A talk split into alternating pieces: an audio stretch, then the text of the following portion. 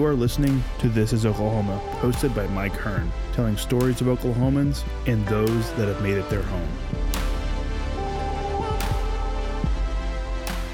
What's going on, guys? Welcome back to another episode of This is Oklahoma. Mike Hearn here, your host, back with another episode, another artist episode today. Um, luckily, I've been invited into Chris Canale's home to record a podcast to tell.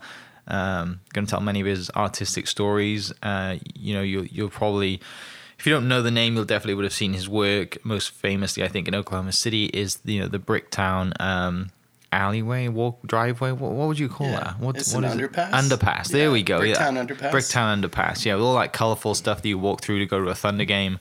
This is the man that's done it all. Um, and I watched that video on the website. Yeah. It's pretty cool, isn't it? Thanks, like, yeah. was it? A thousand cans and like 20 2,000. 2,000 cans. 2,000 cans. 25 days, uh, something like 25 that. days. Yeah. It Yeah. was uh it was an undertaking for sure. Yeah. Yeah. It was really cool. And if everyone listening wants to go and watch that video, it's on uh, Chris's website, chriscanale.com, uh, and just kind of see the video and how the process of how you did it's really cool. Like just drawing it and, you know, just kind of like, I think in the video you explain, um, you know, just kind of, I draw what's in my head and just let it go. And, and the passages were really cool, you know, and I, Yeah. I, I didn't even notice those from one, you know, the little pillars, you can see there's like a door in it, right? Yeah. yeah. Uh, so that was kind of cool. Doors, yeah. Yeah. How did that whole kind of project come about? Uh, well, that was um, a project with DOKC, the Downtown Oklahoma City Mm-hmm. uh, Partnerships. Um, they're a nonprofit that runs the bid for Oklahoma City uh, downtown area.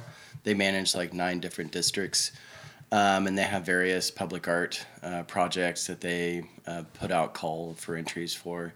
Um, and for that particular one, I just had this idea. That I noticed that they had been painting some of the bridges and actually I, I proposed um, kind of my iconic abstract uh, mosaic style for another wall and they said well what do you think about tackling the bridge with that style Yeah.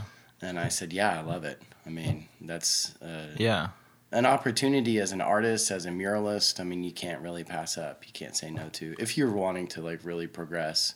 Because it's such a unique canvas um, that if you can tackle that and achieve something great i think that anyone can look at you and go well look they, he tackled this 10000 square foot underpass Yeah. and painted every square inch of it so i'm sure he can handle pretty much anything after Right, that Right, definitely, yeah. Yeah. Was that like the biggest piece you've done to date?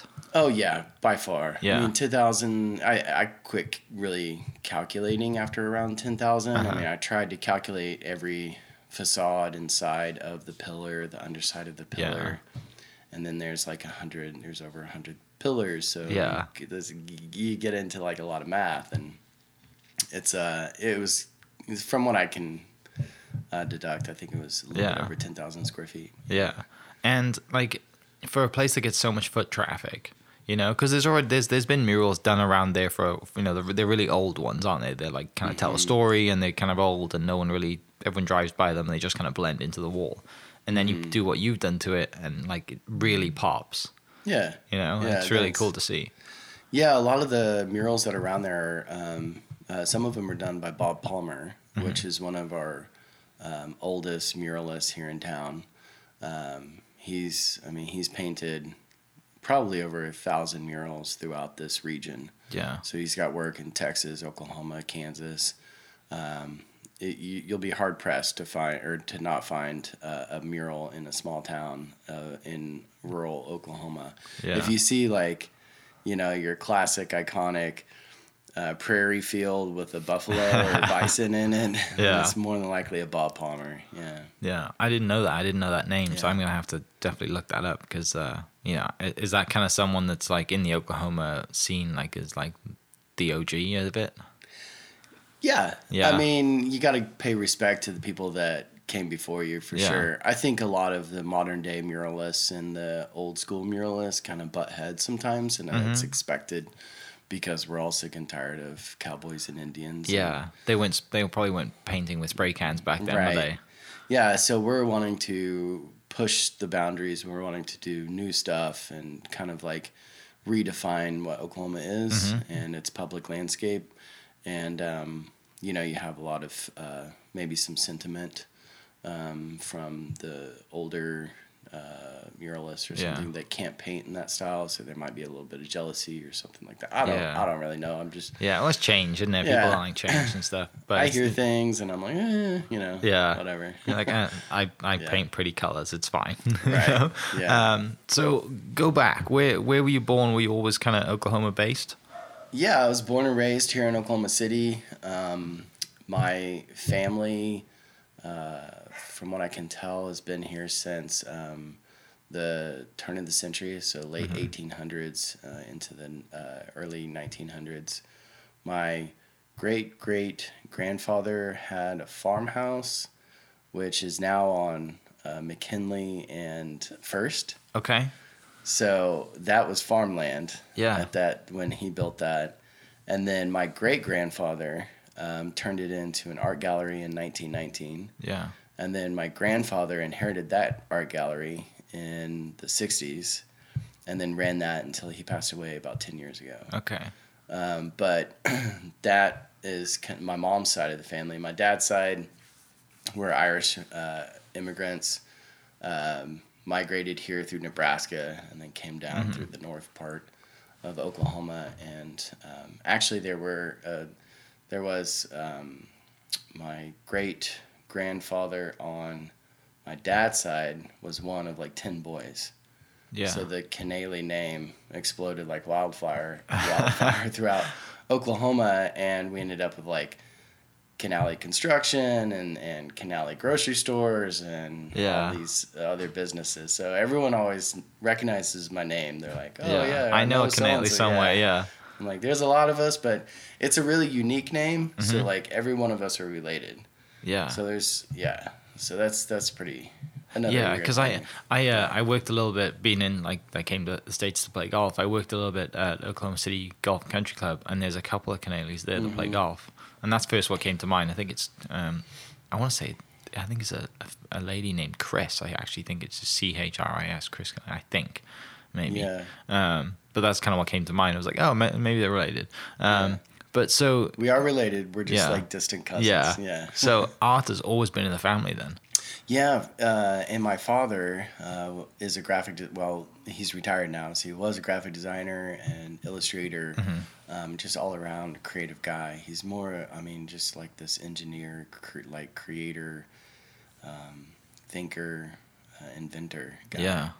So um, I grew up with like on Saturdays and Sundays, my dad would be in the garage playing with something, you know, and Yeah. I'd be watching him like fix a car or, you know, build a bike or, or you know, learn how to airbrush. I remember he got an airbrush kit and taught me how to airbrush. And Yeah. So then I went on this airbrush kick. All of my work in fifth and sixth grade was all airbrush, you know. Yeah.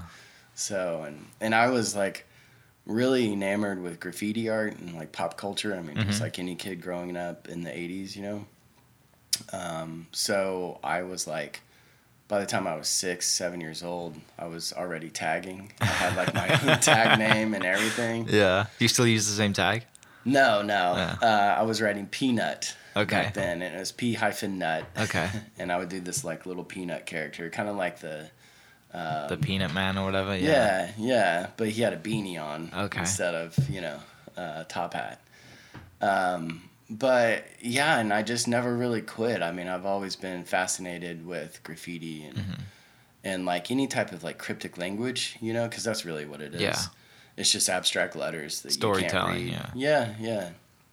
And that's that was the big appeal when we were kids, is that you know no one could read our writing. You know, Yeah. if we were to draw something out in our, you know, back then there were gang letters, Okay. but in like graffiti style or whatever, um, the teachers couldn't read it. Yeah. Parents couldn't read it. So. So only you knew like- what it said, yeah. It's like something that we could own. Yeah. Yeah. And just kind of from growing up and going to school and stuff, was it just I'm you know I'm always going to be it was was the idea from day one you know when you see dad and always doing creative stuff and being an engineer and fixing things and you having your own tag and was it just I'm going to be in the art world that's just kind of set and go and never really think about anything else? You know, ironically enough, um, no, I, I never really, growing up, I never thought I would be an artist. I mean, even if you look at my senior year uh, yearbook, and Mhm. it says like, "What do you plan to do?" Yeah. I was into car racing. I was like into cars. Okay. and I was working at um, Jiffy Lube. Yeah. I'd worked there for a couple years as a as a kid growing up, like teenager in high school, and they had a racing team, and you know like uh, this like souped up Ford Falcon and Yeah. you know Mustangs and like all types of Ford Novas and um, or Chevy Novas. Chevy Novas, yeah, yeah. Novas. Um, and so I was hell bent on racing. I was Yeah. like, that sounds cool. I'm uh, you know own my own Jiffy Lube or something like that. Yeah. Um, and uh, and then I went to college and I was like, well, I am good at drawing. So my dad encouraged me to to go to some drawing courses and whatnot. So I went to um, OSU OKC. I took a drawing class there. To, well, was taking basics Yeah. because I didn't know which college I really wanted to go to. And so um, I was like, well, I might as well start. So I went to OSU OKC, and then um, I dropped out like within two months or a month and a half before I could get, or in time to where I could get a refund, because uh, I hated the drawing class, and it was this very elderly woman. That was Structured. very yeah, and so we were supposed to be doing like a still life, and I grew up around still lifes. You know, like growing up at a at an art gallery, that the clientele was primarily like aged fifty to seventy. Yeah. I mean, that's all it was. Was just like old master paintings. Yeah. You know, uh, still life with you know peaches. Still life with Fruit bowls, stuff like that. fruit bowls. Yeah. Yeah. And I, I hated that stuff. I was very into like Keith Haring and, and anything that was abstract, you know. And uh, so I was like cranking out these like still lifes, but I would do them like really fast. And they would be, you know, like Yeah. I had some chops back then. And so I would almost like mimically or like in a sarcastic manner, like draw it super well in Yeah. one spot. And then the rest of it, I would just like completely abstract. And she gave me an F on one project. She said, stick to the project. And I was like, what are you talking about? Yeah. Like right there, look at that petal or that, Yeah, that uh, specific spot. flower is done in realism. Yeah. The rest of it, um, and so I was arguing with her. like, Yeah. What, you, you have no room for creativity in your drawing class? And she didn't like me, I didn't like her, so I dropped out. And um, I traveled for like a year and a half. Yeah. Yeah. And uh, just, I worked at the gallery and I didn't know what I wanted to do. And uh, I hopped in a VW bus with a bunch of friends and went on concert tours. Yeah. Living the dream. Yeah, yeah, living the dream. Yeah. Yeah. But also like in this weird limbo that I wouldn't recommend anyone to do. not you not today. You wouldn't. You wouldn't ask your daughters No, to do the same no, thing. Especially my daughter now. I'm Yeah. Like, You're going straight to college. Just get it over with. It's like I want to go on a world tour with this Yeah. band. No, absolutely not. I've seen Taken. right. It's not happening. right, right. So, but yeah, born and raised here in Oklahoma City. Um, and then when I finally did buckle down, I ended up getting a two-year degree at um, OCCC Mm-hmm. in graphic design. I had started doing some work with my father at his studio, just laying out business cards and making edits on brochures and Yeah. stuff like that. And then um, uh, he was like, "Why don't you just go get a two-year degree? That way, people will take you seriously. You've already got the talent yeah, you got the chops, you know the programs. yeah. Just go get a two year degree so people will take take you seriously and think that you, you can You have actually a piece follow of paper that says you can Yeah. follow rules. Yeah. And then and then go from there. So that's what I did. And as soon as I was done, I was really fed up with Oklahoma City, Mhm. really fed up with Oklahoma in general. And uh, moved away to Portland, Oregon, which was and still is like a graphic design mecca of the United States. Okay. really exploded out there. Yeah. Um, uh, the first year was kind of rough, but as soon as I started getting my portfolio indoors, I was at an agency within a year, and then worked my way up to um, uh, photography art director. Was doing a lot of uh, food photography, um, art directing photo shoots for well-known restaurants, and Yeah.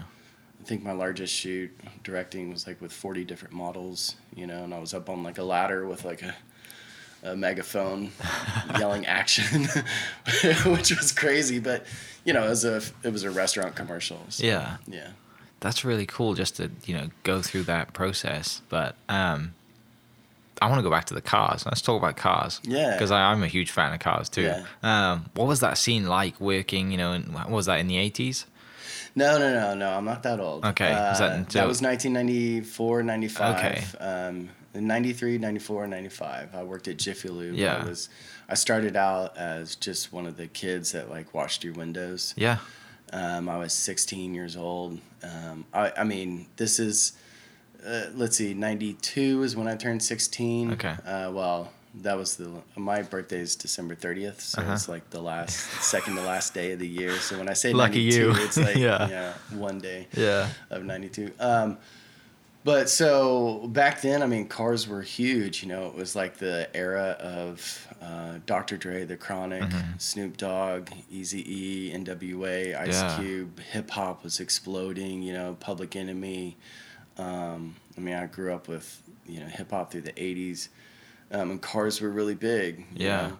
everybody wanted to have a cool car, and and it was kind of like now that I think about it, I mean, anything you do can be a form of art. You Yeah. Know? So if you're like dumping all of this energy and pinstriping your your vehicle or whatever, Yeah. I mean, it's kind of like your own canvas. You know, you're like an artist, and so at that time, my car was always clean, armoralled. You know, I did all like with my dad's help. I like Yeah. installed my own radio and changed out all the speakers and put in new headlights and you know all types of weird stuff to Yeah. the car, the modifications that you could do.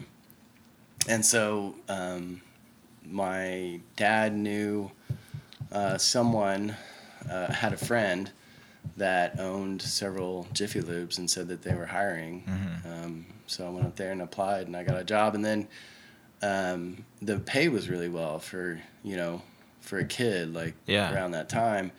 And then I worked up my way up. I got certified, and I was a certified lube technician. So Yeah. then I could change oil and work underneath the cars and above the cars and stuff. And Yeah. So it was a little bit of pay bump. Yeah. What So- car did you have at the time? Well, I had um, it was a Ford EXP, Mm-hmm. Um, and it was a little. Uh, it was, um, gosh, I think it was like a three cylinder, three point two, something like that. Yeah.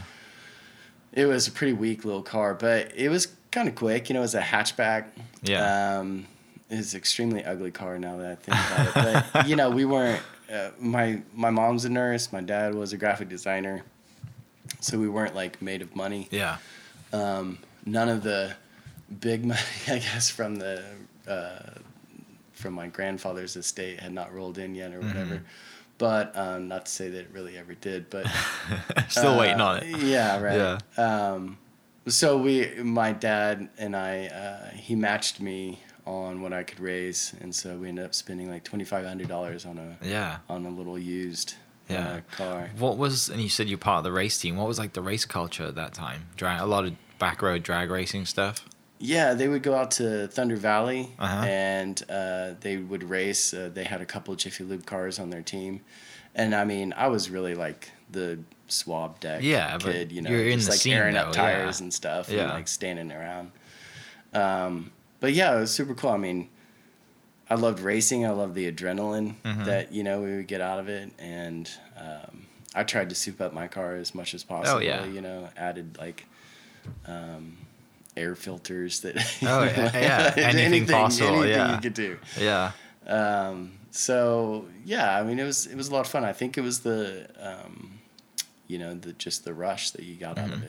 Mm-hmm. Yeah, it's hard to explain that to people who just don't understand cars or understand. Like I said, it's it's art, isn't it? It's your canvas. Um, you know, I've been to the car shows in town, and, and we're lucky to have a really good car culture in Oklahoma City, and just the variety and the things that people do, you know, to their cars. Whether it's like the low riders that are you know just chromed up, or they have the gold, you know, spin, and whatever it is. Like it's they're extremely proud of what they have done and what they drive. Yeah. Uh, and to go as far as the interior, I mean, it's just like I said, it, there's so many things you can do to a car to personalize it. Yeah. Um, I And, love uh, it. You know, uh, I ended up going to uh, John Marshall, and the lowrider culture was really strong there, and um, uh, that I was always like sucked into. I mean, Yeah. you know, an- a '64 chromed out Impala is like that's the dream. Oh, That's yeah. the dream car. Yeah. and still to this day, you know. And um, so I, yeah, I was just enamored. I mean, I think that whole scene, that whole, you know, it was like that's your expression. That's like your outlet for Yeah. expression is your car Yeah. and your style, you know. So and Do it was you- all like together, like you know? Right, like it's not just one thing, is that you have the music that goes with it at that time, and then just the Mm-hmm. Yeah. whole culture and everything, and all the good and the bad things that come with that as well, with the gang stuff or whatever it is Right. that's revolved around. You know, sometimes you think how are these how are these people making so much money to pay for the cars that they've Yeah. you know I mean, I remember stepping out of my vehicle because uh, I had it was uh, it was gray, black, and red, and I would wear gray, black, and red. Mm-hmm. Yeah. you know, I was that big of a dork. you know? like I am gonna match everything. I mean, you know, that's just the fun. That's Yeah. that's fun to me. Yeah. yeah, Do you miss that scene? yeah, for sure. Yeah, Um, I mean, I'm still kind of uh, a snob when it comes to what car I have, yeah, but right now I have a Toyota Rav4. Yeah, It's nothing special, but it is the sport edition. so it's leather interior. It's Yeah. um, and it's got a, a V6 in it. Yeah. It's fast as hell. yeah, Yeah. Before that, I had a BMW, which um, was a big mistake. Not as reliable as you as No. they, they, they they're Um, supposed to be. Uh, it was the uh, oh gosh, I'm blanking on the um, the model. Uh, Three series, five series. yeah, it's a three series. Um, but uh, yeah, it in it was the SUV, Mhm. like little Okay. Yeah. crossover. Yeah. Yeah. Um, I loved it. Yeah, but it uh, it broke down all the time. The Yeah. computer went out on it, and then All right, guys, we're back. Technical difficulties. Card full. My apologies. We are back. I know we were talking about the car stuff, saying that you know, do you miss it a little bit? And uh, obviously, as any car person would, right? You everyone Yeah. misses it. You know, you kind of grow out of it. You never grow out of it, but things happen, and you have to. yeah, You have other priorities, don't you? right. And I mean, I need something that's really. Uh, ideally, I would have a truck. Yeah. um, because especially with the amount of paint and equipment that I'm hauling around to do large scale murals nowadays, Yeah. I really need something that's utilitarian. But But still, like something with a long bed that was probably slammed, old school truck would be that'd be tight. that would be so. There's some great ones done around town too. Yes, Um, and I mean that really is part of our culture here in Oklahoma. And I mean, there's what that uh, famous um, street racing Street show. Outlaws. Yeah. Yeah. Uh huh. And apparently, Oklahoma is the place to come to like. We're known for our street racing here. Mm-hmm. Yeah. And really, I mean, that's what the guys at Jiffy Lube were doing. You know, they all had these souped up cars, and they were all racing. You know, out on Council. you know, on Saturday nights and stuff, Yeah. and then out at uh, Thunder Valley. As Yeah. Well, yeah. It's it's. Uh, I would love to have been back in that just to see that. You know, just to kind of middle of the night. You know, just Yeah. hey, well, you know, that you. I don't know how you would. You know, word gets around. Hey, this is where we're meeting, middle of the night.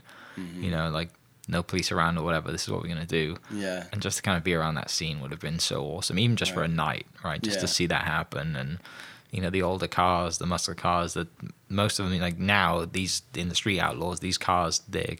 I, yeah, okay, it's a no prep race. They're racing on you know street roads, but at the same time, these guys aren't driving their car to the track or driving to where they're drag racing. Yeah. Like it's in a trailer. It's you know the, these are hundreds of thousands of dollars in these machines. Back in the day, like I drive this thing every day, and then I Mm-hmm. You know kick it over, flick a few buttons, and you know Mm-hmm. four or five hundred horsepower back then was like a big deal. Yeah. Now you're talking you know two three thousand horsepower, which is just scary. Yeah. Um, but you know, you like I said, you went through that phase, and, and you know, we talked a little bit about you going through the work and, and then getting a job or going through, um, you know, the artistic stuff and, and getting a degree and, and going to Portland. Was you mentioned it, you like photography and stuff? Was was was photography always something as well that just went along with it? That out in Portland, you're like, oh, I have this as well that I do. Yeah. Yeah. Um, I, well, I think that, you know, uh, photography is just um, a mechanism of capturing, you know, what you've created at that very moment with certain objects. Yeah. And so it is very much like painting a canvas, you know. So I'm arranging these object objects in a certain way. I've got it already laid out. I know that the uh, headline's going to be in the top left. The logo is going to be in the bottom right. So I need to like leave a little bit of negative space here and negative space there. I used to actually just completely overlay the shot that we just t- took into the ad so that I would like continue to refine and Yeah. place things and stuff. But um, yeah, I mean, photography for me has always been kind of at the like at the forefront or just behind like drawing. Mhm. Um, you know, my father had a whole imaging unit in his uh, office, so he would actually be able to take photos in a black room or a dark room um, right there to be able to um, send off to the uh, newspaper or, Yeah. or magazine wherever he's going to publish his ad. Um, so that was pretty cool. I kind of learned a little bit about photography back then. Old school Um, film and stuff like that. Yeah. Um, and then when I got into graffiti, um, documenting was is really important, uh, which is I think is the only um, criminal undertaking that you would want to continue to document. Yeah, like I have know, all guess- this evidence of me yeah, I tagging buildings. Serial killers keep evidence of stuff, but uh, you know, especially with graffiti. I mean, it's it's artwork, so you you know you, Yeah. you you put a lot of hard work and effort into you know maybe painting a train, Mhm. and you don't want to, that to go unnoticed. You want to be able to show your friends that you did it. You know, Yeah. flicks or it didn't happen type thing. Yeah. Um, so always had a camera with me. I've I've got you know several just like old vintage cameras or just even disposable cameras. You know, Mhm. if we go out to the train yard, we'd take a disposable camera or, Yeah. or a nice camera or whatever. Um, so and then you know when you would get some of that stuff developed, you'd be like, oh, I took this really neat photo of this angle Yeah. look at all these shapes or the colors or whatever. And so, I, I mean, you know, and not being naive that um, photography is an art form as well. Mhm. It's always been there. Yeah. Yeah. Was so during this time you're in Portland, obviously you're working a lot. You're at, you're you're at an agency.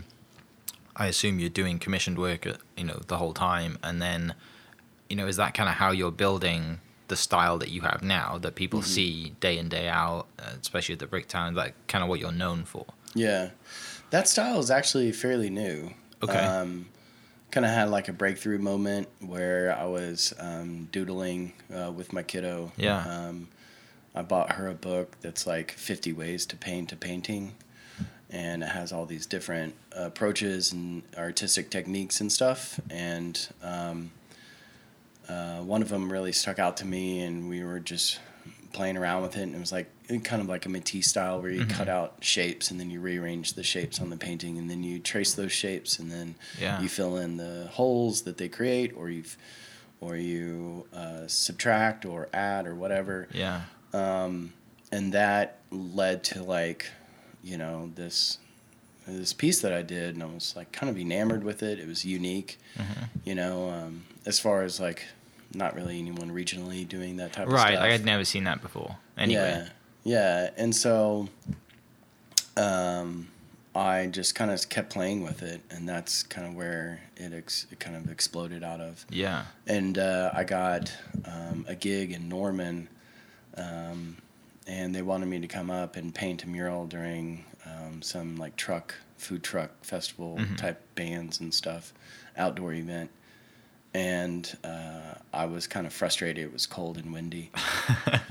And I was like, well, I'm gonna experiment. You know, these people are gonna get Yeah. whatever whatever I experiment is gonna be what they get. You know, it's kind of a pro bono type thing. And um, so I I took a whack at doing that style with spray paint, and it really it really panned out really well. Yeah. And I got a lot of positive feedback on that, and then people were kept asking me to do that style, and and so here we are. Yeah. When was that?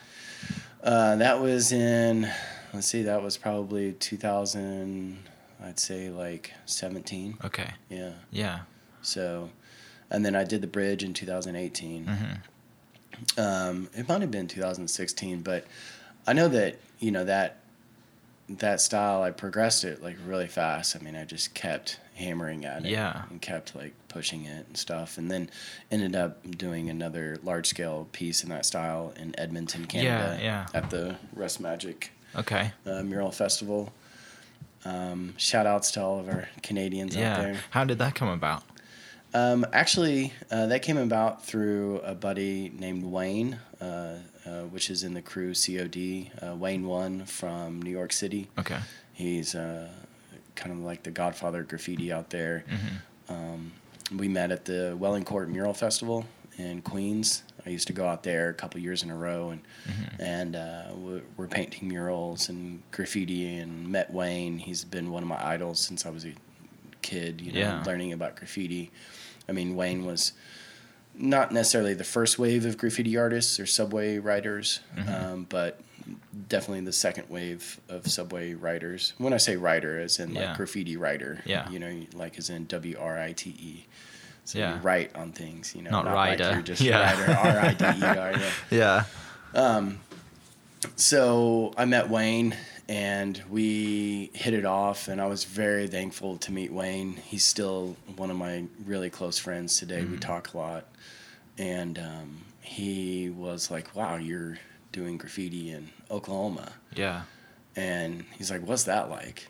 And usually, I mean, for my entire life, Oklahoma, I've I've traveled a lot, and I will say I'm from Oklahoma, and I'll get just joke after joke, you know, like, oh, Because you ride graffiti's- in on yeah, your on your horse? And- Graffiti's like such like an urban like city kind of like Right. thing, isn't it? and especially with graffiti, Yeah. you know. Um, which ironically enough, some of the greatest like graffiti artists nowadays Mm-hmm. started out in the rural, most rural areas. Yeah. You know, I mean, so it, it's kind of whatever. Yeah. But uh, I met Wane, and he was like, "Wow, what, what's doing graffiti in Oklahoma City like?" And he's like, "Man, it must be really hard." He's like, "I commend you." He's like, "You know, here in New York, it's a graffiti playground. Yeah. You can do it everywhere. You know, it's like the streets are crushed. You don't stand out. You Yeah. know, so it's like you're just adding to a layer that's been there and been there for decades. Mm-hmm. Whereas here, you're like punching through a wall. and Yeah, you're the trailblazer, aren't you? Yeah. And um, you know, you stick out like a sore thumb because there's not a lot of it. Yeah. And so you have to be very strategic and you have to be very cautious, you know, if you want to continue to do it. Um, and so he that I had never really heard anyone kind of say that. Mm-hmm. And so he took me under his wing and introduced me to everyone. And everyone that he would introduce me to, he would kind of like say that. Yeah. He's doing graffiti in an area that's difficult to do. So he deserves way more respect That's than really all these other guys. And I was just like enamored with that. Yeah. You know? It's just like finally someone like makes me feel Yeah. good. Like you know? I'm I not mean, like a yob or something spraying someone's Right, beautiful like, get outta blank here, you wall. Yeah. Yeah. Yeah. So um, we hit it off, and he was doing the Rust Magic Mural Festival and recommended me and showed Mm-hmm. my work to the people, and they liked it, and he put me on. Yeah. So the coach put me in. That's so cool. Yeah. Uh, has has it been has that led to like other places to travel to you know I know you travel a lot but work specifically travel obviously is the best kind of travel because you're getting paid to be there. Um, has that kind of led to a lot more?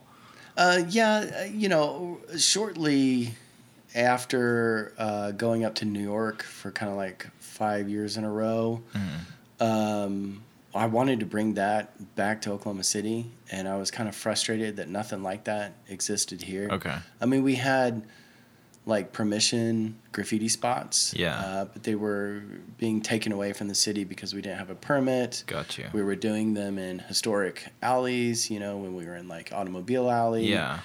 Um, Well, I there's that I- big Thunder Up one you have that was next to the Maples before they had an actual spot, wouldn't it? It was like the tra- Right. trailer of Maples, kind of like close to Elk Valley. Yeah, so that's the uh, yeah Thunder Pride. Yeah, that's right. Yeah. Right. Um, that's over off like 11th and Hudson. Mhm. And for whatever reason, now Mabel's parks their Yeah. their trailer right in front of it. Yeah. So frustrating. But um, yeah, you know, we had spots that we could paint in. The building owners gave us permission, but then the city would come along and, and take them away and say, you know, you, you need a permit.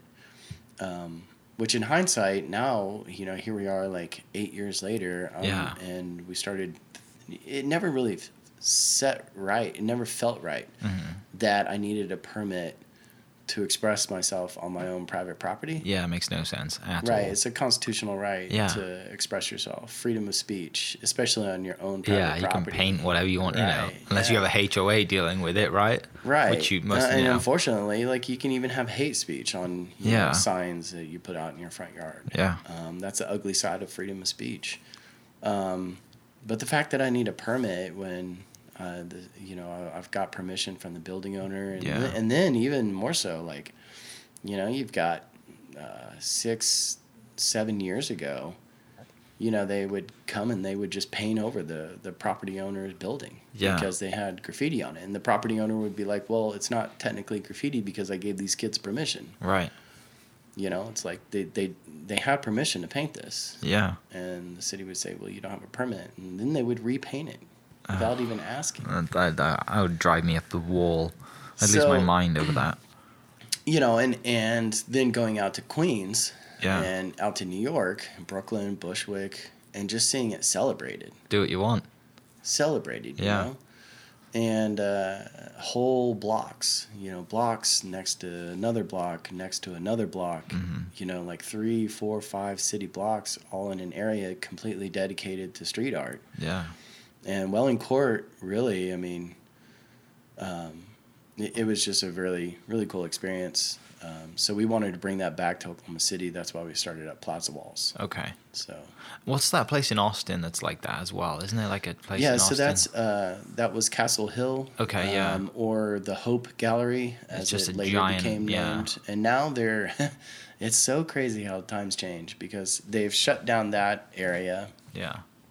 Um, and they are building a graffiti park in Austin where, um, like much more structured. Which I'm kind of like, I love it, but I, and I hate it at the same Yeah. time, you know, because Because it's not supposed to be structured, right? You like Right. kind of do what you want. Yeah. there's a certain amount of like anarchy to it that Yeah. needs to exist. But you know, like I, I believe that like here's this area, kids or adults. Yeah. this is where you can paint. You know, Yeah. Um, and then but uh, you know for whatever reason uh, they're gonna have a it's the build out is amazing. I mean, it looks to be a multi-million dollar Yeah. uh, graffiti park. Yeah. So when you came back and you started Plaza Walls, Yeah. um, obviously uh, you're a big part of that, and I've done a Mm-hmm. lot of work there.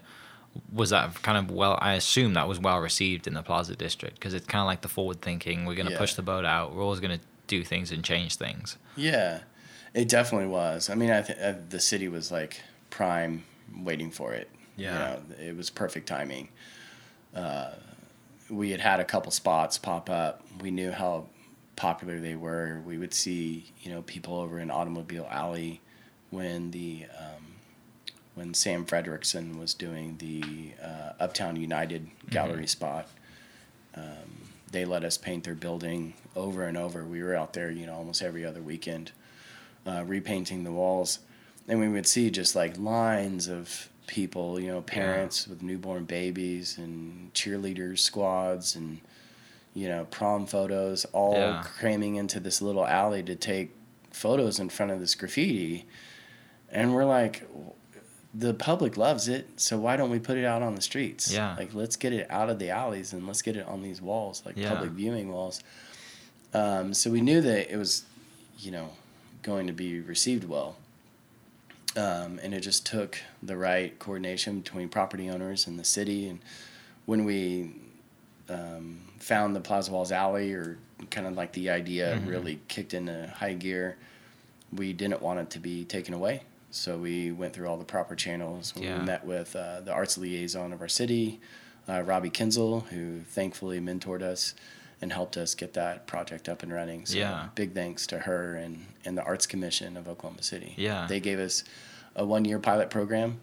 Uh, basically, we, they had never encountered anything like this before. Mm-hmm. You know, you're, you're, the big difference with the Plaza Walls uh, project is that um, we rotate out the murals, so we don't Yeah. go back to the Arts Commission to show them every time we want to repaint it.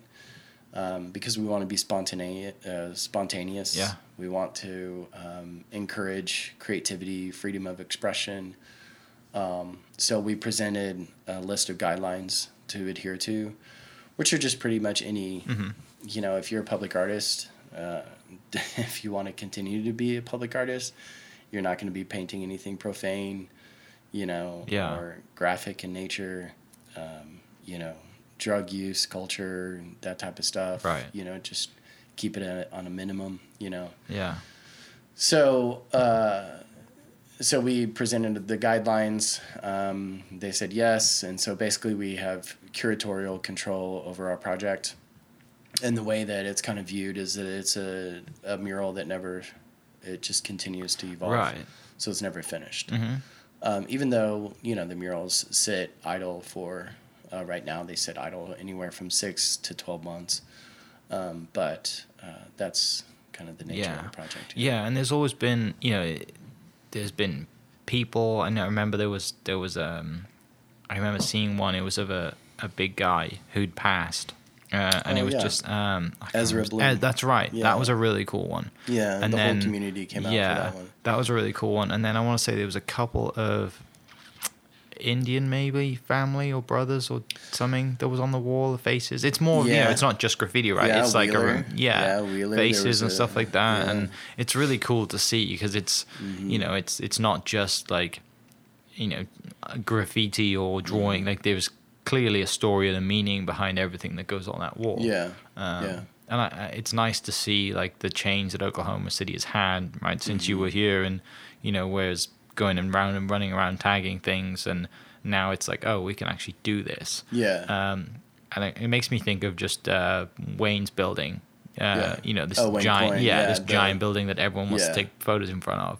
Um, Right. And then back to like Sam Anderson's book, you know, when he's running around with Wayne, like painting, running around with paint cans with holes in, like painting the Yeah. wall, painting the, the streets or whatever. yes, I remember um, when they did that through the Plaza District. Yeah, it was pretty cool. We've come a very long way. Yeah, Um, which you know, for you, it's great, right? You don't have to worry about people painting over the stuff that you've done, Mm-hmm. um, even when you've had permission to do it.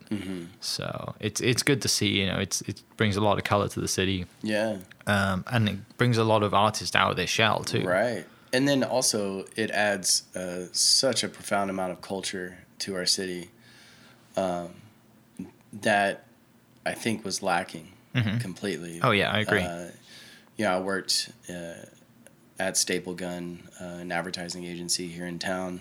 I would say at their at their prime, uh, one of the best in the state.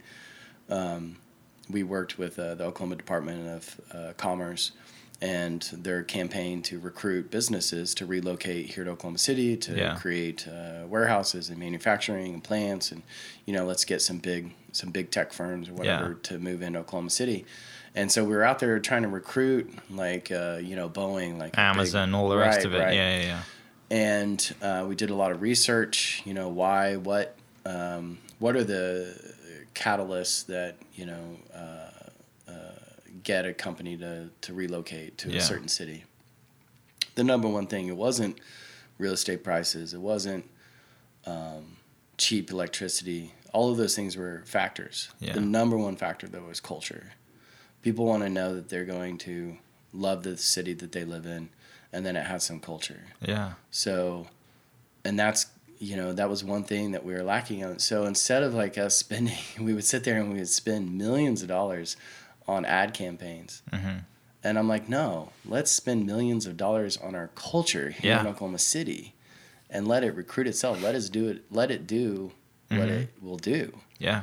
You know, let's invest in all of the culture, all of the arts and culture here in Oklahoma and it will naturally bring people here. And look at Plaza Walls; it's become one of the top tourist destinations of the city. Yeah. We have artists coming in from Malaysia, Puerto Rico, L.A., Houston, New York, Chicago, Kansas City. I mean, from all over, and also mingling with our local artists. So our local artists get to experience new things. Yeah. Um, and you know those artists. I mean, we I see the city bring in uh, travel bloggers that have hundreds of thousands of, of Yeah. Visit OKC does that a lot. yeah Yeah. and they have a hundred you know uh, tons of followers on Instagram and that's great. And those people are awesome. I, Yeah. I love uh, a couple of them. Uh, are Camels and Chocolate, uh, in particular. I love what they do.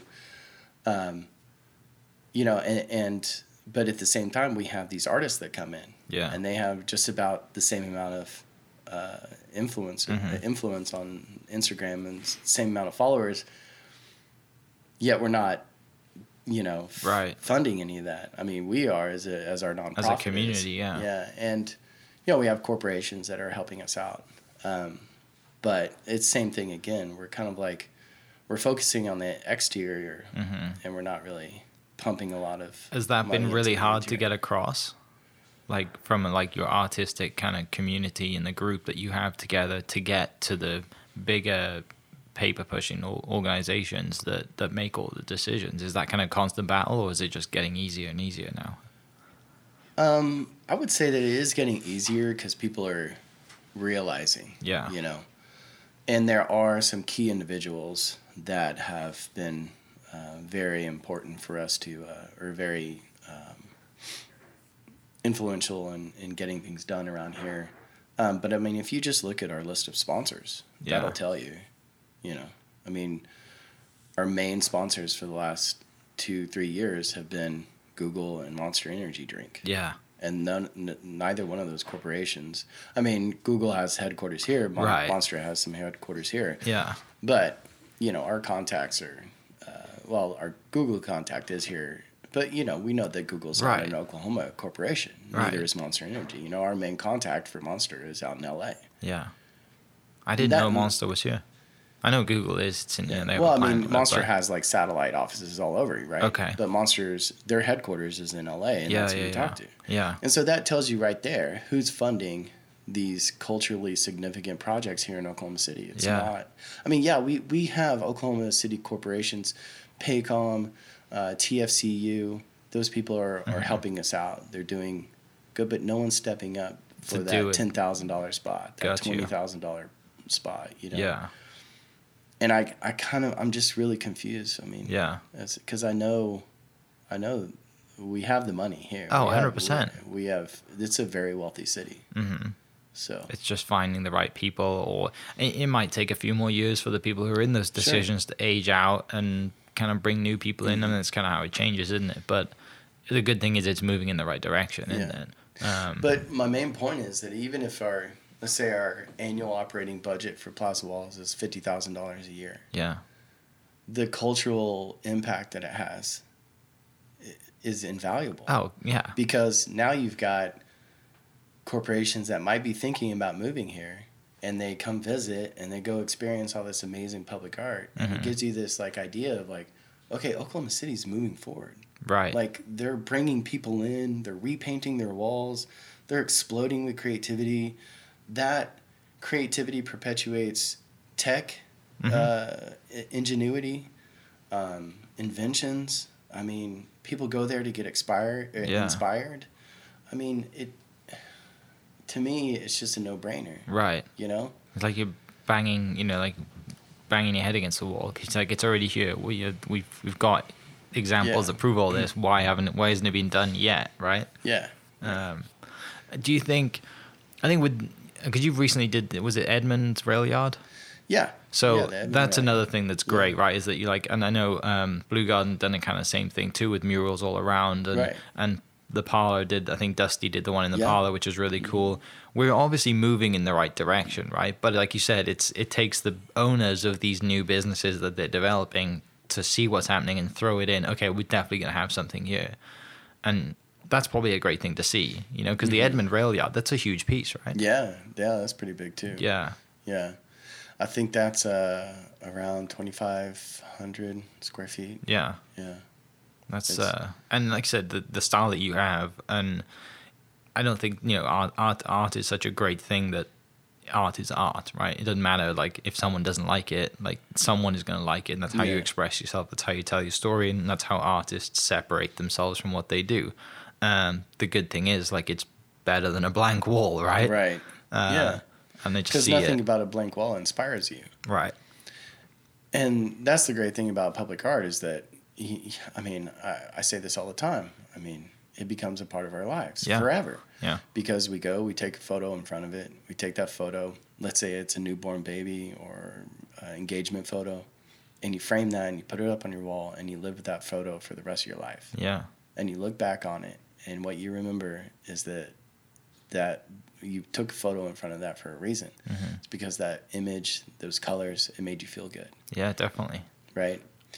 And so, if we didn't have that, I mean, imagine all of our engagement Yeah. photos would just be a, a A brick wall. backdrop, yeah, And nothing. sometimes that's that's great, you know. I love distressed, you know, vintage brick or something like that, but it just creates a much more colorful, vibrant world to Yeah. live in. Yeah, I think a great thing that Oklahoma City did was bring the OKC letters to the Wheeler district, Oh yeah, right? Like yeah, that's you know I've seen that in many cities around. Amsterdam is a really cool one.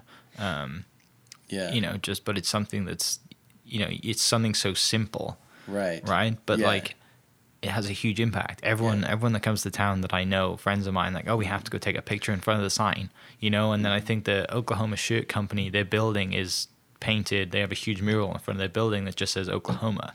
yeah, you know um and like i said it, it, it does great things for their own business too you know they bring in people want to take pictures in front of it uh like you said there's the one i think that's at blue garden says oh, yeah, there's one at blue garden everyone takes a picture in front of i can't remember what it says but um, you know, even the letters in front of Waffle, uh, Waffle Champion or Yeah. I Love Pizza in front of the halls. You know, Mhm. there's all these things that people have noticed that, oh, this actually brings business. This helps my business too because Yeah. people just want to take a picture in front of it. Right. They may come in to eat or may grab something. yeah. So, And I mean, we're creatures of habit. We're all based off of memory. So, Mhm. like, if I go to a pizza shop and it was super funky and neat and cool, and it made me like look around and and you know, uh, maybe push me out of my comfort zone or something, I'm gonna remember that. I'm gonna be like, hey, I want to go back to that other spot where I have a unique experience, Mhm. Something that I don't usually have when Yeah. I go to you know, yeah. just a regular pizza shop. yeah, true. So with everything moving in kind of slowly moving in the right direction, but hopefully picking up soon. What's kind of like goal? Not I say goal. I hate using the word goal, but what's kind of like plan for next year? Now coming up to 2020, and and I guess where are you trying to take what you have, and and you know what's kind of like your idea of yeah. next year? Well, I definitely have a lot going on. Mhm. I would say probably a little too much. Yeah. Um, but until someone like steps up and, hel- I mean, uh, we have an amazing team with Plaza Walls and um, with Oklahoma Mural Syndicate. Uh, definitely, I mean, we've got Brandy Guthrie, who is also my girlfriend, but Mhm. the vice president of the nonprofit. She's been there since day one, helping Yeah. me start that up. Uh, Fee Win is our treasurer. Um, so we have a really good group. And then we've got a great advisory board, which consists of seven other people that are, um, you know, movers and shakers here in Oklahoma City. Mhm. Um, so we've got a good, we've got a great group there. They make all the magic happen with the Plaza Walls and Oklahoma Mural Syndicate, which is the nonprofit that we started up to fund uh, Plaza Walls. But now, you know, we realize like every district, every town, every city needs a Plaza Walls. Yeah. So the Oklahoma Mural Syndicate's uh, mission is to create public art all the way throughout the state. So we uh, we've been able to work with Miami, Oklahoma, uh, up in not Miami but Miami, Yeah. Northeast Oklahoma. Um, we've been able to uh, help them out with almost 20 murals. Uh, so every year we throw the Mural Fest 66. So that will be happening in next April. Um, we'll be painting new murals up there right off of Route 66. Yeah. And then we're talking with Claremore, Oklahoma, Mhm. on a mural project there. We've been able to help uh, Chisholm Creek up in Edmond. Uh, we just painted, uh, it's kicked off a new mural project there. Then we have Plaza Walls, which of course we have the Mural Expo, um, which happens every year in September. Mhm. And then we also have the Milk Crate Jam, which is a lot of fun. It's kind of a little block party. Yeah. It looked like a really cool event this year. A lot of skate skaters out there having a good time and like yeah, throwing some. well, we kicked off Skate the Plaza as Yeah. well, uh, and so that's a lot just in itself. Oh, yeah. And then on my own side, my own personal career, um, I, I, you know, really want to start focusing on large canvas work. Um, uh, you know, you have this like it- with doing large canvases, you need a large area Yeah. so it can be a little challenging. Um, and you know, you need somewhere that's not necessarily outdoors. You need a large space. You need a warehouse. Yeah. I need a warehouse. Yeah, that's dry. So if anybody's listening has a warehouse that they want, uh, they can they can either donate some space or Yeah. really cheap rent. I'm into it. How much space do you need? Um, you know, I would love 2,000 square feet. Mhm. It'd be great. Yeah. Or even just a thousand square feet would be awesome. Um, but I've had a couple spots like that, but they they fall through. They're Yeah, yeah, super yeah. cold. The you know heat heat isn't working very well, so you can't work there very well during Right. the winter time. And in the summer, it's hot, or you know, cheap rent. Another renter offers more. Oh, of course, yeah. Some you weed business comes in and says, you know, hey, we're gonna pay Yeah. double your rent. So, yeah, So um, I do have the studio garage, um, which I can paint. I've painted some large canvas works in there, but um, you know uh, what I'm really wanting to do is paint some of my large scale murals, but on canvas, okay, and so that you know it has a little bit more longevity, of course, to it. So right, and just experimenting with some new styles that I've got kind of going on. I did the Scissortail Park um, artwork. Yeah, for their uh, opening poster, the grand opening. I did. Uh, they commissioned me to do eight paintings, and I really liked the style that I was doing there. right, Um, it's very impressionistic and crude, and well, I, it's just simple. Yeah. and but it Yeah. pops. Like the colors that you use are really like, you know, like they're really bright. They're very, like I said, they're simple, but they work, don't they? right, and it's amazing, like being able to create. Let's just say you're doing a flower garden, and you just take you know a dab of blue and just kind of like stab the painting, and then you take a dab of pink and stab the painting. Yeah. Take a dab of yellow, stab the painting, and just keep doing that through the color of the rainbow. Next thing you know, you've got an Yeah. impressionistic looking flower garden. And I mean, it is is it's it's knowing, um, well, it's like knowing what not to paint. You Mhm. know, keeping it very simple, knowing when not to uh, over um, perfect it. Or, Yeah. you know, Has that been hard to do sometimes as an artist? You're like, oh, is it done yet? Maybe, but it's not. for like sure. that's I like mean, the hardest thing to, for artists, right? Yeah, I've ruined hundreds of, of canvas work because I I perfect it and then at the very end I'm like, oh, this is awful. Yeah. And I just scrape over it, you know. Yeah. Um, yeah, I mean, I'll do that all the time. I'll take photos in progression or like uh, throughout the series or painting the Yeah. painting, and then I'll look back halfway through and say, oh, that's when I should have stopped. So knowing when to stop is is pretty important. Yeah. Uh, Miles Davis said, "It's not about the notes that you do play; it's about the notes that you don't play." Okay. And I've always been a, like really big fan of that, Yeah. that logic. Yeah. And the good thing is like no one else knows that but you. Yeah. Right? Like everyone's gonna see it and be like, you might see something and be like, oh, it's, I don't know if it's done yet. And and Matt kind of said, Matt Goes said the same thing too. Was like, you know, I don't know if it's done yet. I'll see if it's done. I'll see what. But I always ask them like, if it's commissioned, what do you think? Yeah, You know, and it, like if they love it, then okay, like yeah, you know, then that's the that's the end goal, especially if it's commissioned, right? right, unless it's a piece for yourself and then that's more of like personal i mean Mm-hmm. every piece is personal but like same thing you have different goals don't you for Mm-hmm. for different pieces but um do you have a lot of um do you ever do a lot of like one-off commission stuff for people yeah, yeah, for sure. Yeah. Um, with the new style, I can tell a story with it. yeah Um, so it's just basically a series of shapes, you know, like crammed together and and uh, sometimes overlapping, and um, but there's no outlines. Yeah. Uh, you know, so it kind of creates a unique look, um, and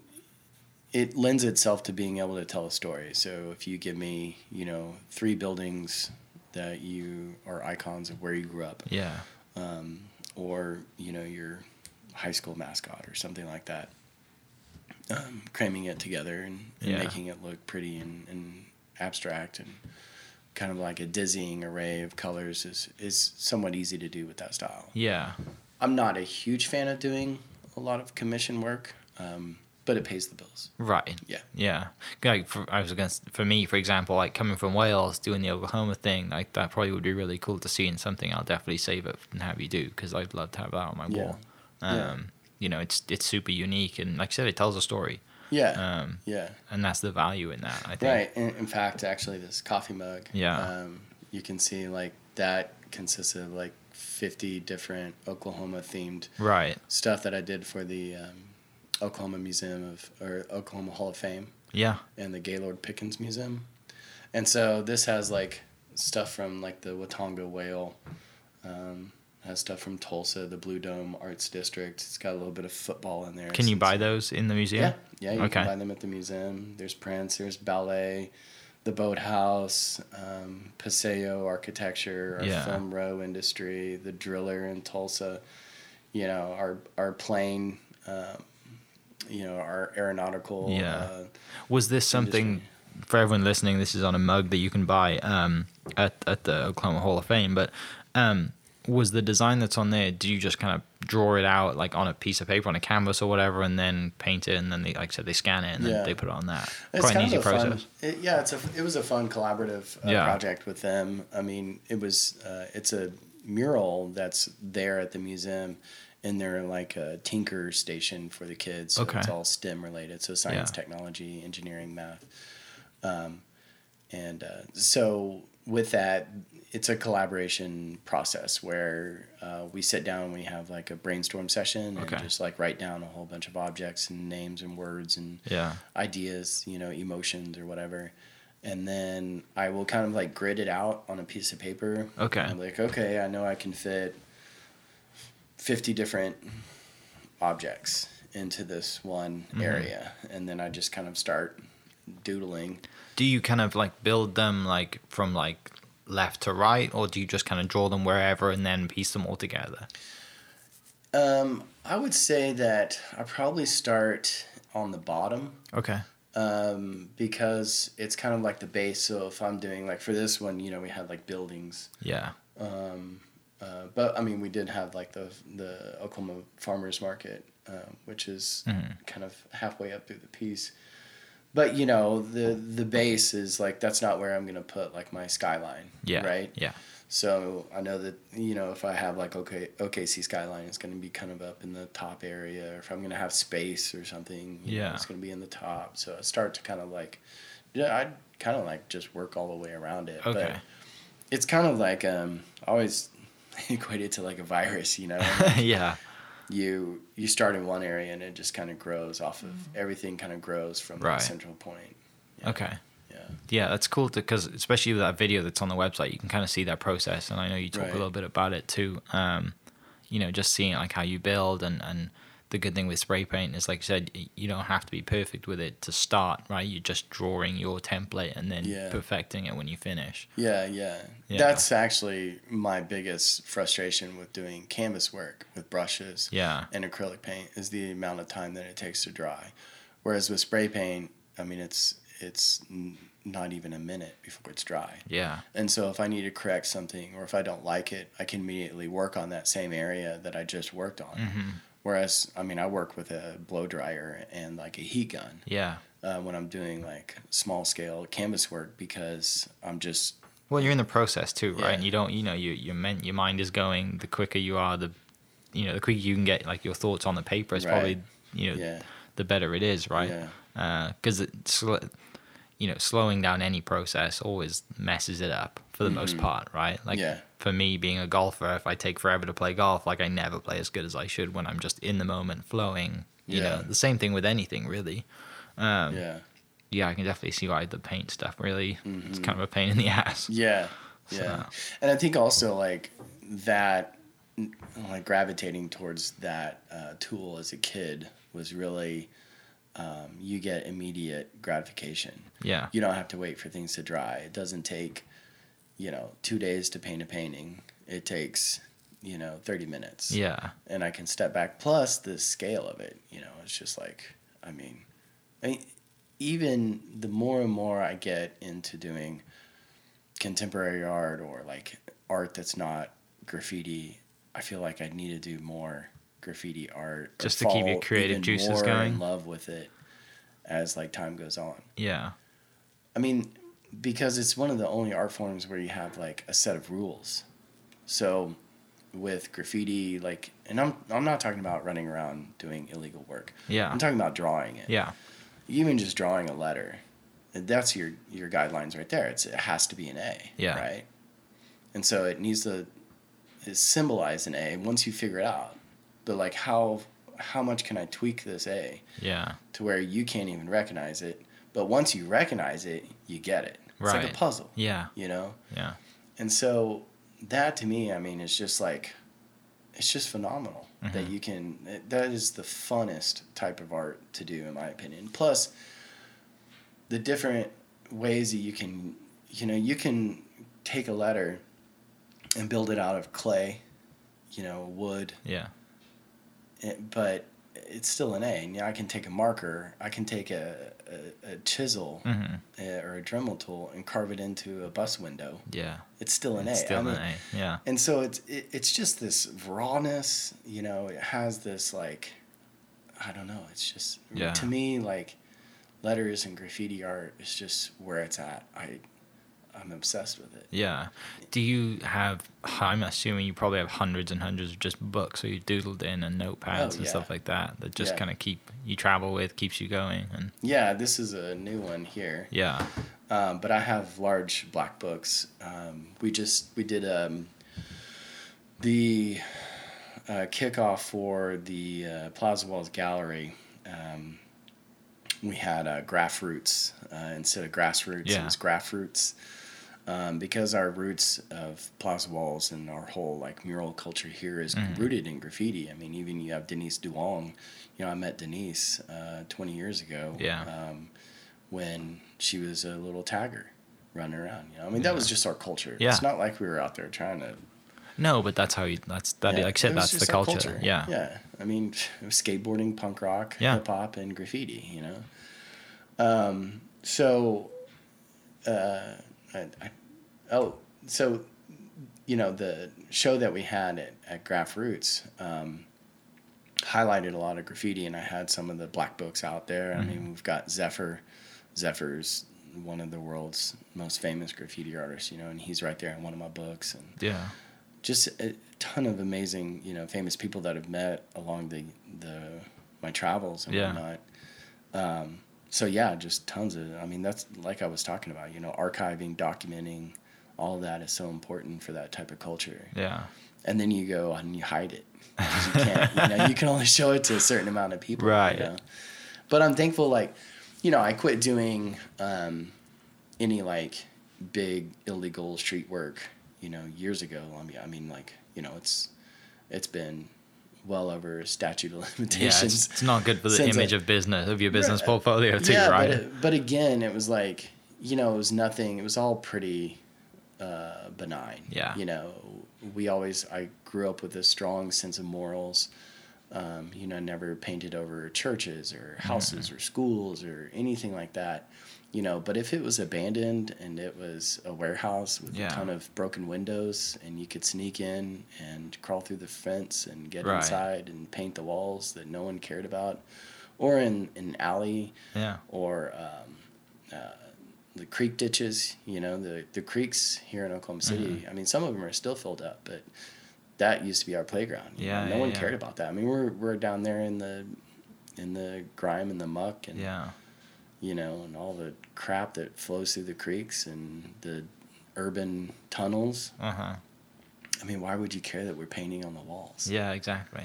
So- I love it's made me like for some I've only just thought about this now, but um the stuff that Banksy does, like Yeah. in in all over the place. Uh, he did one in Wales last year, um, on like the back of like a kind of, it's a. in the UK when you have like in smaller mining towns or smaller like industrial towns, you have rows and rows of terrace houses. So you also have rows and rows of garages as well, garages, right? So they're like four or five in a row, and he basically like tagged one of the side of the walls, right? And then like the entire place loses their mind. You know, he's come in at night and does it, and some guy wakes up and he this guy owns you know the garage Yeah. building, and he's like, you know, he had to put a fence around it, and people coming to see it, and then eventually like he sold the brick that is built, you know, his garage Mhm. is someone came in and they just basically took apart and rebuilt his garage, but that Yeah. piece is somewhere now in an art gallery Yeah. you know, it's like cinder blocks, right? That Right. Banksy's just painting something on.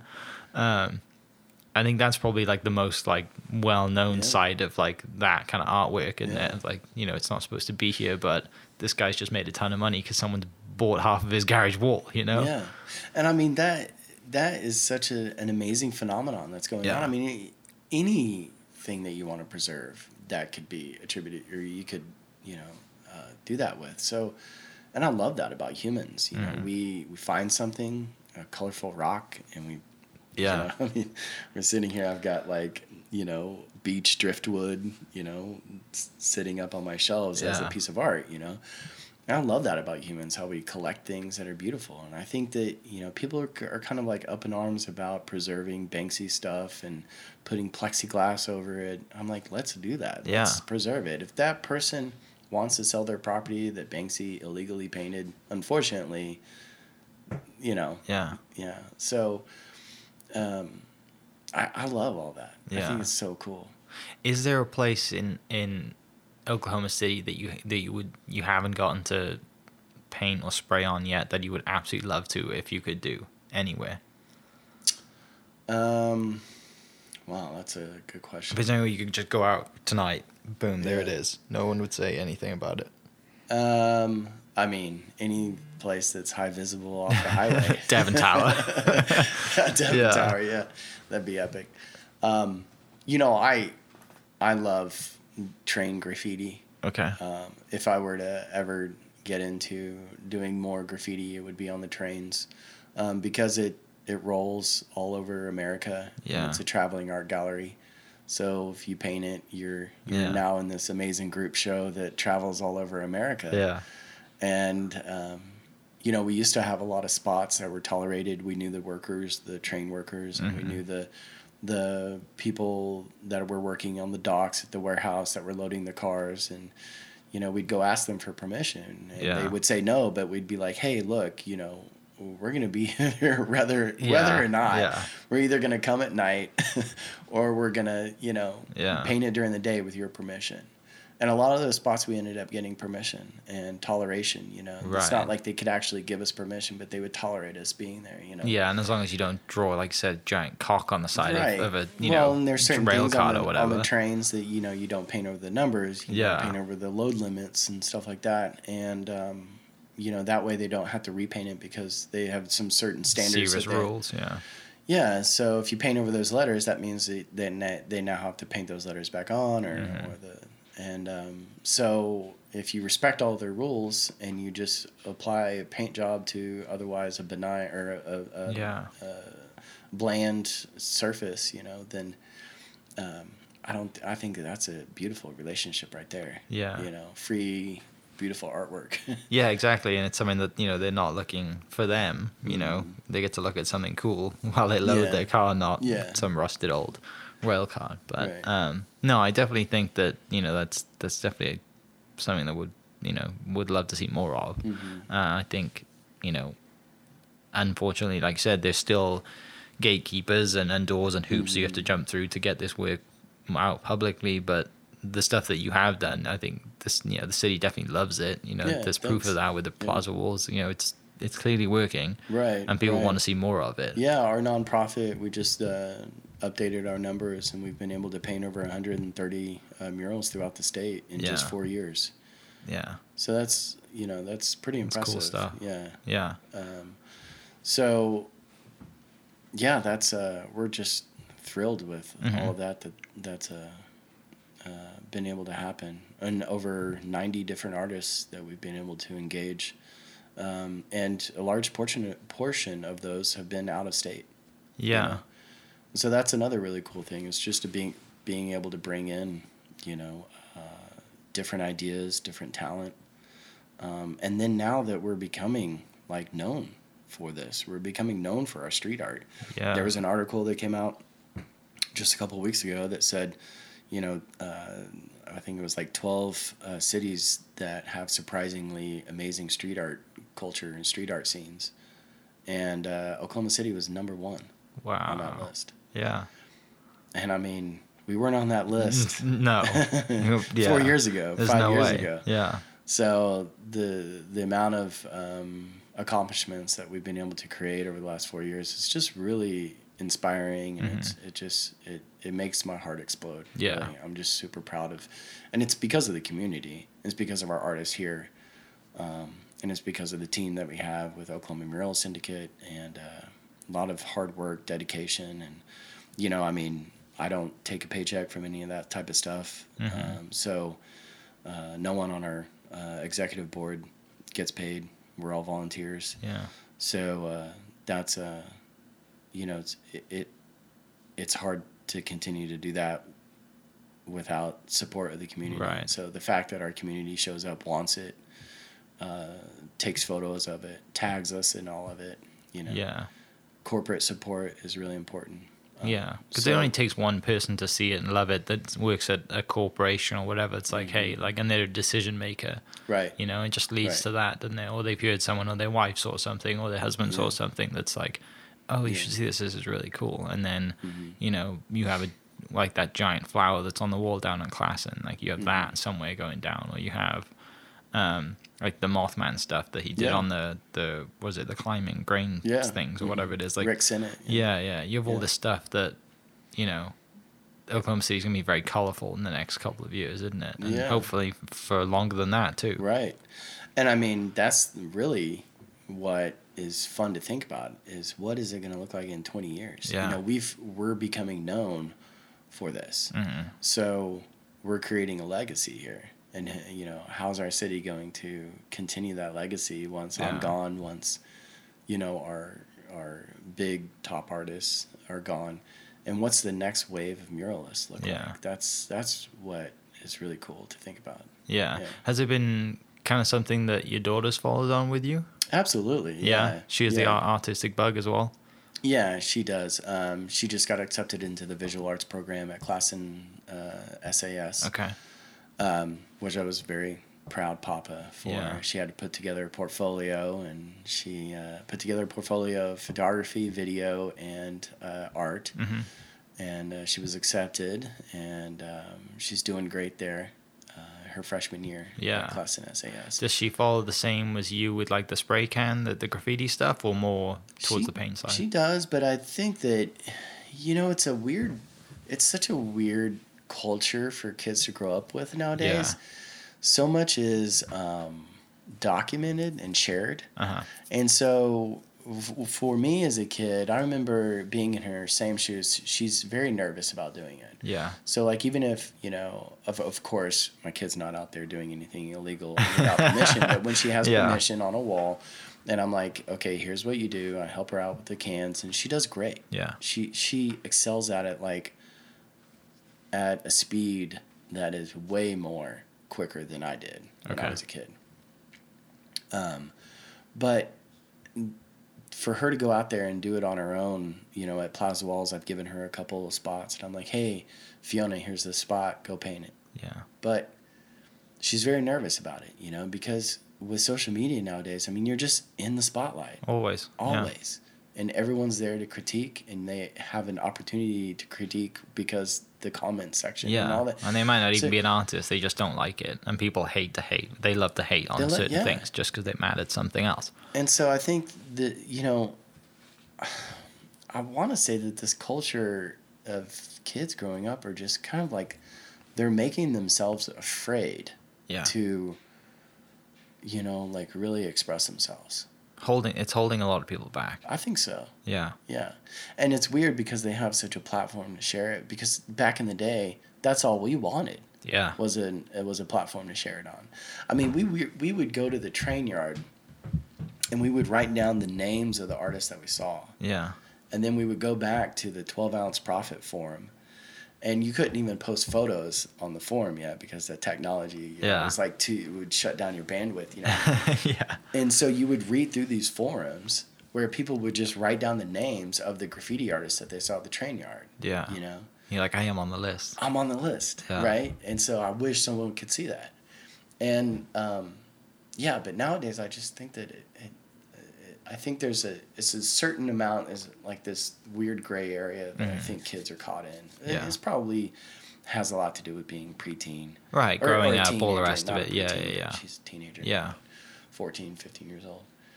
But um, I, th- I just think that, you know, they're all a little bit too more, too cautious. Because Yeah. back then, man, we were like just wildfires. Doesn't matter, Like, yeah. shit, I'm going to run around and express myself to the nth degree. yeah, And, well, partly because no one could find out. If Yeah, I was yeah, in yeah. a, you know, and unless you're in you know your immediate friend group that's Right. it really and you're all Yeah. comfortable doing it then you you know that helps the culture of the friend group Yeah.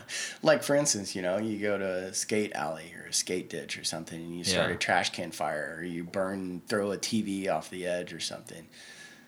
Nowadays, instead of the folklore and the hearsay, oh Timmy threw a TV Yeah, it's on News balcony," 9. It's, it's on freaking you Yeah. know, the story yeah of everyone's Instagram page. Right. And everyone knows that Timmy threw the TV off. yeah So maybe it's it's like policing behavior, maybe like in Yeah. a roundabout way, which is a good thing, but at the same time, I think it stifles a lot of. Uh, from an artistic Yeah, perspective it definitely you know hinders expressing and I know that feeling. Like I, when I paint publicly, like at an event, I'm always nervous. I'm an Yeah. anxious, nervous person, but, um, you know, like I'm afraid of what everyone's gonna say or think or do, Mhm. or like if I fuck up, you know, Yeah. this is oh shit, it's you know, it's live. yeah And- when I do fuck up, I'm like, oh my God, Yeah. everyone can see this. yeah And then I'm like, okay, hurry, do something else, cover that up. And then, oh God, that looks even worse. Yeah. And, you know, you're just like It gets spiraling worse, into this. yeah. Yeah.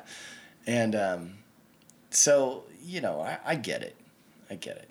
But do you I, I talk listen to you talk about that i think that because there is like you know this more like you know social media is kind of stopping people from being more creative it gives even more opportunity to that person who is just like fuck it i'm gonna do it it's Yeah. gonna be awesome i am gonna Yeah. express myself and the other side of like our culture like says yeah that, that's amazing you know Yeah. everyone who's like kind of insecure that doesn't want to do it as soon as they see someone do it they're always like oh it's the best thing ever you know i wish i could do that i wish i could be like that it's like kind of like that breakthrough isn't it that yeah. You know if someone because back like i said back when you were doing it everyone was expressing themselves so it's even harder to stand out Mm-hmm. whereas now because people are expressing themselves but they're holding back when someone really does they really stand out Yeah. so i think Yeah. that could be i'd love to see something you know someone like that And, you know, growing up in the graffiti culture, there's, there were certain like do's and don'ts, you know, like, uh, um, the ultimate satisfaction or gratification Mhm. on doing something was because you were published by someone else. yeah Someone saw it and you do so much of it that it gets posted by other people. And so it was kind of like toy or frowned upon to send your own stuff into a magazine ah okay or to publish your own stuff Yeah. on your own on the internet. yeah And so it's like, well, you're not, you're out there self publishing. So, like, you could do 10 pieces and send them into all the big top magazines and you'd get published. And then Yeah. everyone like, oh man, look at that. But you, you know, there's this other guy that's out there that did a thousand pieces yeah and his stuff is getting published by other people.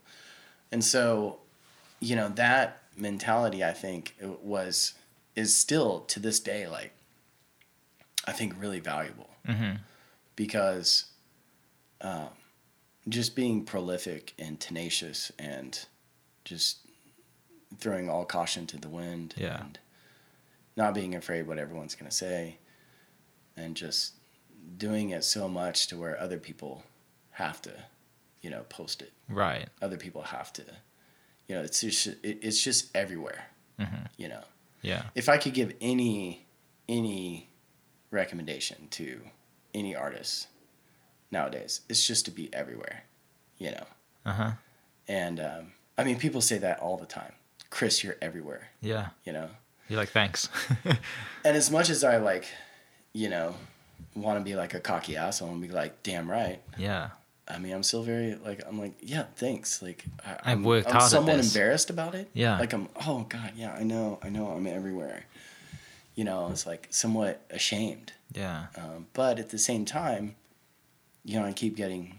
I'm, I mean, I'm full time artist. yeah You know, there's a reason that you have you know you're fully booked or you have Right. things you know like hey i have a waiting list and all the rest Right, of it yeah, like that's exactly. kind of like when you were starting out or when you decided to do full time like i would love Right. to have this i'd love to this to be a paying gig and I mean, tenacity goes a long way. Mhm. You know, um, I don't know if if you would say that Anthony. I mean, Anthony Lister is a fantastic artist. Um, his stuff is very uh, spontaneous and can be kind of crude and Okay. ugly. Yeah. Uh, lots of mistakes and scribbles, kind of like um, Basquiat. Okay. Yeah. Um, you know, there's a lot of like, you you see just a uh, continuous flow of consciousness, you know, and thought Yeah. with their work. Um, and what I love about that is that it's just everywhere. It's you know, so he does this kind of crude style, but it's he does it everywhere. Yeah. you know? And it's in your face and it's everywhere. And so you can you can be photorealistic and be beautiful and perfect and clean and amazing to appreciate. That could be one reason. But at the same time like people who are tenacious and just completely canvas your entire landscape Yeah. and your entire like visual landscape those people stand out as well. So you don't have to be an amazing perfect clean artist to be an amazing artist Yeah. but the one thing that you can capitalize that everybody can capitalize on is tenacity and quantity Yeah. a lot of people are like quality over quantity i get that but at the same time Art have- is not that, both- right? Yeah. if you can have both Yeah. that's what it's all about Okay. yeah And art, like I said, art is just so subjective that it literally can be anything, right? Right. Like throwing a paint can against the Yeah. wall, you can't replicate what the splatter's going to be. That's kind of art. yeah Um, And know. like, again, going back to Anthony Lister, we were up in Denver and we saw one of his murals on the side of a building, and it's huge and long. Yeah. It's really cool. And then we walk a couple more blocks and we see one of his tags on the sidewalk. And that tag on the sidewalk brought us almost more joy you're right. than seeing his amazing, beautiful mural. Yeah. And then, you know, the fact that his canvas work sells for, I don't know, probably upwards of six figures a pop. Yeah. You know, and, but to see like the tag on the sidewalk, I'm like, man, that's what it's all about. That yeah, Yeah, I because mean- that's I the culture, isn't it? That's like Well, that's the whole like- thing. You know, you, you hear about all those stories about how Picasso would sign a, a napkin Yeah. for his meal at a restaurant, you know, or do a little doodle. I mean, can you imagine walking around the corner and seeing a Picasso tag? That'd be so. you cool. know that that exists somewhere. Yeah. There's got to be, you Yeah. know. I mean, they they talk about uh, Ralph Waldo Emerson uh, carving his initials into trees, you know, and, Mhm. and stuff like that. So, I think that that's like when I turned forty. Uh, yeah. So spoiler alert, I'm old. Uh, Forty-two. Yeah. About to be forty-three. December thirtieth. When I turned forty, um, of course, everyone, you know, and we had a big birthday party, Mm-hmm. and everyone was like, "Speech, speech." Um, I talked all about graffiti. Yeah. Unfortunately, I, I think I glossed over saying thank you to all my friends and family. But I talked like the number one thing that I encouraged everyone to do is just to write your name somewhere. Oh yeah. Just to- because you, like, how else is anyone going to know that you exist? hmm And maybe I have this weird, you know, like fascination with uh, death or something. Like, uh, got to get it all out because life is short type Yeah, thing. yeah, yeah, But like, really, I mean, that, that's the truth. yeah. You know, so writing your name, leaving your name, leaving your legacy, as long as it's in a positive manner, you know, makes people somewhat feel good, then I think that's what it's all about, you know, Yeah. like I mean, I love it. I've had several friends, you know, being like a big city, different city and take a photo of a sticker. Mhm. And they're like, "Holy shit, dude. I'm in a bathroom in Brooklyn and you were in this bathroom too at some point." Or like someone was at a campground. Yeah. And they were like, "Oh my gosh, I see pyramid guy carved into a picnic Yeah. table." You know? Yeah. I mean, those, those are just that's so much fun. It's like that's where like graffiti art or just like writing your name somewhere. Mhm. Um, it becomes like a, a game that you can play with life Yeah. you know like with all of your friends you know i love seeing my friends names like wiley robertson from houston texas does these love uh, panels so he takes like uh, two by fours and cuts them up and paints the word love on it and he'll just drill them into telephone poles in eh, you know all over the world i mean he's traveled all over and uh, you know seeing a wiley love uh, board Yeah. in Phoenix, Arizona, is just I mean, it makes your heart explode. And I'm texting him. Like, oh my god, dude! You know? Yeah. That's so much fun. It's Yeah. like a game, you know, and it's the funnest game to play. Definitely, and I, I started, like I said, with the stickers, like Yeah. this Oklahoma stickers. Everywhere I go, I'm just like, I have to put someone somewhere, you know, wherever it is, because Mm-hmm. And- you know, there's so many places to put them. Yeah, and the sticker game is a lot of fun. I mean, it's a it's a good way. I mean, it's just all boils down to advertising, really. Yeah, You're advertising who you are, what you are, what you believe, yeah, and doing it in a prolific and tenacious way is the best way to get yeah, it out yeah, there. yeah. Where did the pyramid guy thing come from? The name Yeah, so um, come a long way from the peanut. Yeah, right? from the peanut to Yeah. the pyramid. This is Yeah. quite an evolution. Yeah, um, I was okay. So, in graffiti uh, culture, you have two types of people that pretty much do graffiti. You have character guys, and then you have letter guys. So guys that do letters, and then you have your friend that does the characters that are in the background or whatever. okay, And um, with your name or writing a word, that immediately um, attaches some type of like belief to it. So, or whatever meaning to it. So let's say it's like the word love. You know, Yeah. it conjures up thoughts of love, right? Um, but with like your name, like my uh, tag name is Rhak, R. H A K. And um, I've been writing that for over 20 years. And like I said, I haven't done anything illegal Yeah. with it in a long time. So we're okay.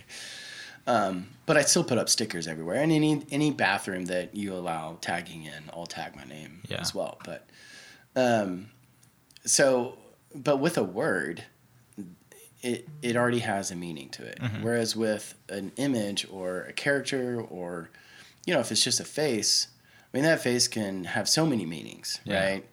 And so I got kind of like frustrated with just doing um, my name. And I wanted something that was a little bit more playful, friendly, and would make people kind of laugh and giggle and whatnot. So uh, I just started doodling this. Like I'm obsessed with pyramids. Okay. I love like that whole culture, like space and Yeah, aliens yeah. and ancient culture and where we came from and the, you know, how we got here and whatnot. Illuminati that- and all that stuff. Well, yeah, The, I mean, yeah, yeah, that's more of a triangle, I guess, right? yeah. The, I mean, the Illuminati is like I don't, you know, whatever. Yeah, But uh, the pyramids are real, right? Yeah. And you can see them, you can touch them, and we have no idea how they were built, and we have no idea why they were built, and all these things. So it has like this mystery mystery behind it, which I think is just summarizes the mystery of life completely, Right. you know. And so uh, I was doodling pyramids a lot, and then I was like, oh, what if I just gave it a little face? And then I was like, oh, that's cute. What if I gave it some legs and some arms and yeah, and then uh, you know I just kept adding these like little goofy elements to it. And so uh, I was just doodling that, and then I started spray painting it out in Portland. I would, you know, instead of doing a tag, I would do this character, and then people were like, "Oh my god, I love that little dancing pyramid guy." yeah, And so There we go. Yeah, so there we go. People started calling me the pyramid guy yeah, and that's that's something that that I uh, kind of latched onto. And then when Instagram started up, I was looking for an alias that wasn't like Kris Kanaly Yeah. or you know my graffiti name. So I was like, oh, I'll just do Pyramid Guy. And so we started that, and then um, I did like a a, a comic book. Um, a little tiny, I called it a pocket comic, which is basically a small comic book that you can fit in your Yeah. pocket and um, that sold out. Uh, I did like a hundred series of a hundred of those, and um, that sold out. I, I need to reprint it, but ever since then I've been Pyramid Guy, Yeah. and now I have stickers and stuff. Um, I just uh, got a whole bunch of like brand new batch of 500. so, yeah. yeah, I love how cheap stickers are. yeah, Like Uh, for what they do, that's so cheap. Yeah, right. Like I mean, for instance, I just went to Denver, and I put up uh, these stickers all over, and um, it wasn't like four or five days later, and I'm already featured on Denver's sticker Instagram. you know. Yeah, and uh, I love that. yeah, Yeah, yeah. It's it like it's a great, it's a safe way to tag places and Yeah. with a sticker because Right. it's easy to get off Right. this almost to take it off. But right. um, it's kind of acceptable, right? Yeah, and when I mean, some of my favorite uh, alleyways, like the Crush Walls. If you visit Crush Walls up in Denver, you know it's like amazing mural after amazing mural, Mhm. and then you get to this spot that is the size of a mural, but it's completely crushed with stickers, and that's where everybody's putting their stickers. Yeah. and it's this like you know like dizzying array of information Mhm. and i just love that you know the that you can sit there for hours and read each sticker you know Yeah. And then look on the map and be like, where are you from? And you look Yeah. literally across the world. right right and then you get back to the essence of why people are doing that is say i was here at one point and i exist Yeah. yeah it's really cool it's like this basic human need i mean and then you can boil that all the way down to cave paintings Yeah. and the original you know hand on a wall hmm was basically someone saying i exist and i'm going to prove it Yeah. and, and document it Oh, it's so cool though, isn't it? It's so powerful. Like when you dive into it, it's just no one really thinks about it this way. But when you do talk about it, you know, for at length, and you do think about it, it's like, I mean, it's from the beginning of time. Like this has always been going on. right right You know. i wrote a paper in college um, for a creative writing class and uh, it had to be over uh, media so like a form of media Yeah. And um, I was like, well, I'm going to talk about the first form of media, which was graffiti. Mhm. And it blew my uh, professor's mind a little. She was like, that's not a that's not a news medium. Yeah, it was a journalism class. Yeah. And um, she's like, well, that's not a, a media outlet.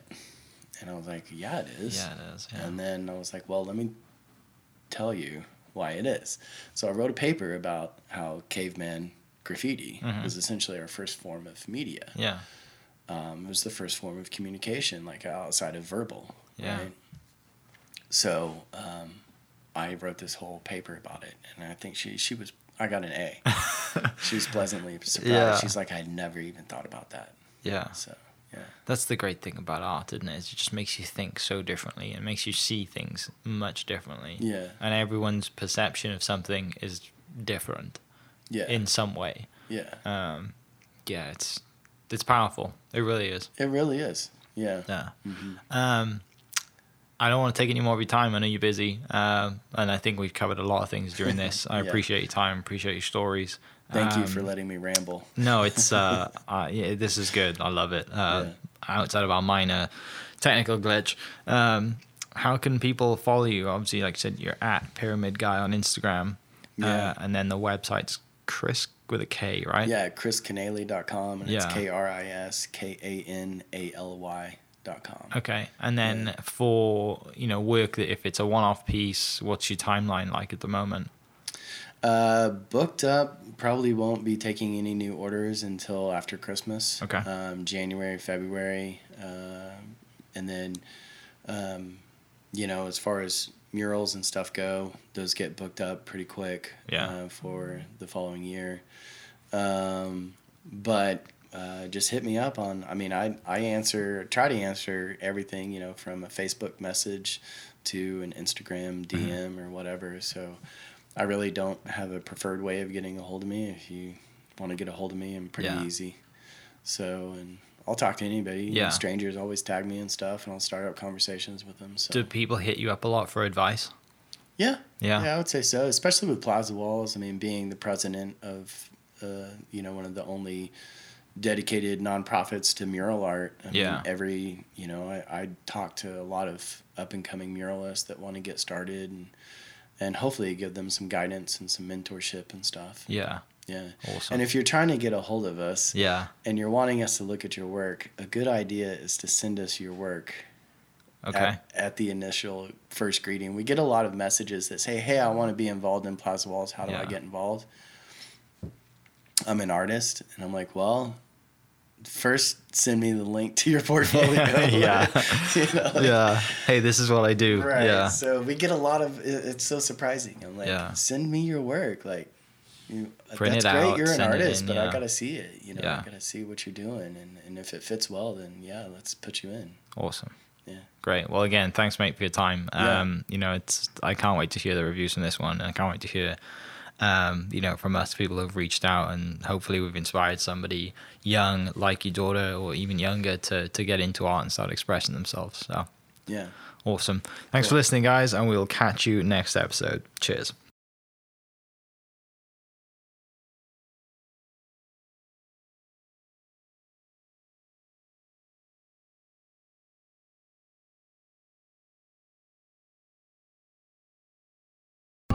Your stories. For more great Oklahoma content, follow This is Oklahoma on Facebook and Instagram.